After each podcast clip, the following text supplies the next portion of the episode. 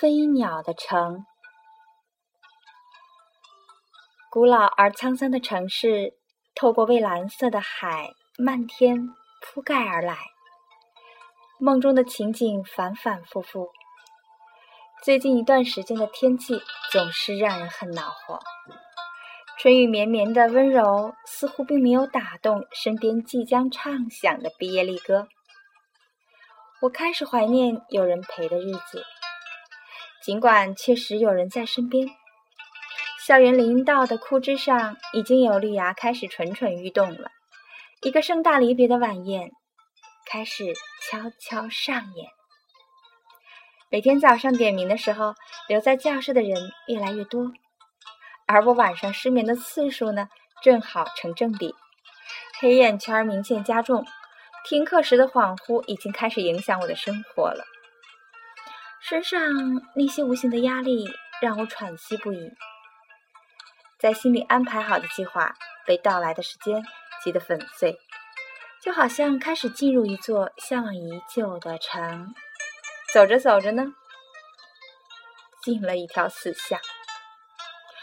有人说生活如人饮水，冷暖自知。日复一日的奔波，在这汹涌澎湃的河流中，包裹的那些棱角分明也快打磨的光滑。我一直很难想象离开我喜欢和他们待在一起的人即将奔赴远方，就好像一场梦那样的不真实。朋友说总是要离开的，我们都要学着长大，然后承担自己的责任啊。我懂，所以再多的挽留也成为束缚向前行走的枷锁。那这样我就宁愿知道大家都很好，然后再也不见。我仿佛还记得十七岁来临的时候，我的选择也是这样的义无反顾。即使后来我很痛心当初的决定，但是到后来似乎也就不那么重要，因为我只能全力以赴，去为了明天而努力。大家彼此离开的时候，在一起欢笑，真的很热闹。说着各自的想法，聊生活，聊聊要好好照顾自己之类的，聊聊努力奋斗，这样就挺好啊。本来就习惯了，只是去了远方，大家不能见面，真的有一点难过。消沉的情绪并没有持续多久，因为生活多变，就是努力习惯。啊，有成人之美。希望努力、坚强、幸福永远陪伴着我们。时光是不逗留的说客，所以离别呢，总是显得那么的无可奈何。这让我想起了那个明媚皓齿、笑颜如花的女子，记得她好像一口气能说很多话。她说，既然选择了远方，便只顾风雨兼程就好。我相信这样的离别是一种洒脱，无论结果如何，风雨无阻显然是勇气可嘉的。只可惜那样的勇气并不适合我。它像是彩虹，风雨交加之后偶然遇见的美丽，总会让人无尽的欣喜。或许我呢，就不适合做一个从善如流的评论家，可这些出现在我十八岁以后的生活的人呢，确实改变了以前我太多太多。他们给我鼓励，给我勇气，在我刚闯入这番世界的忐忑不安中，给了我太多想要跳出去的欲望。小莫在某个接近夜的黄昏呢，用短信告诉我，只要不断的攀爬，不断的跳跃，就会让平静如水的生活起涟漪，乃至汹涌澎湃。和小莫相处很随和，她是个喜欢用文字来表达情绪的女子，神情温和的模样，真的给了我一些想尝试的勇气。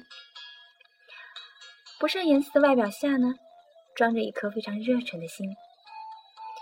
我好像是如此的热爱，如此的喜爱。想起那个时候，都会觉得很温暖。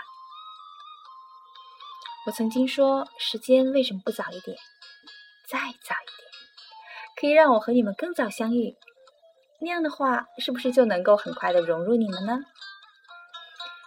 是不是可以更加自然的相处？那个喜欢紫色、偏爱紫色的女子，就是我总在年少时梦想，是不是要在此刻开始漫天飞舞？才知道原来生活真的给了我们足够的好，生活真的是丰富多彩的，一本书、一杯茶就可以挥霍掉我们一下午的散漫。长大以后就总想背着吉他去旅行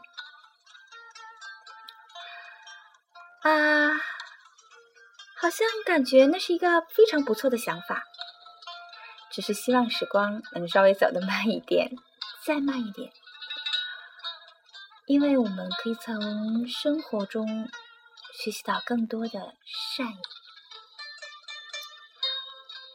论起熟络呢，故事很多的交集的开头会让我们哑然失笑的。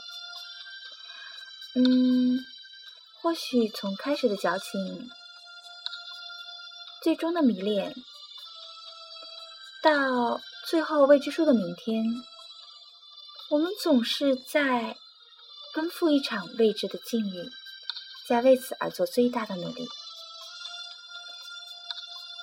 我是个不善表达的人，可是我喜欢还有热爱文字，我喜欢用文字来筑一座城，让每个住在城里的人都有一段清新的故事。那么多少年之后，所有路上的风景就都可以说给你听。例如那日阳光躲进云层，我们三三两两骑着单车去南湖，看一望无际的朦胧天空和空旷的风景。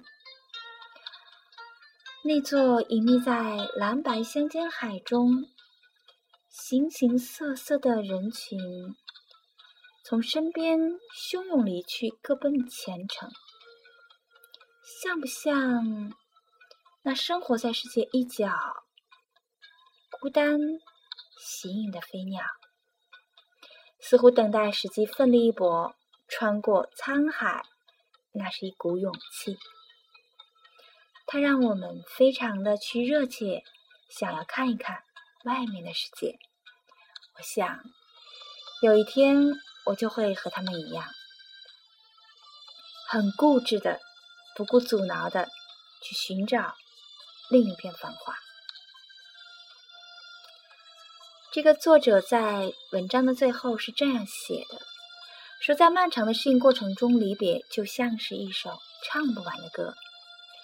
在我十九岁以后的年华里，此起彼伏。此文至离散在青春，仍努力热爱生活中的我们。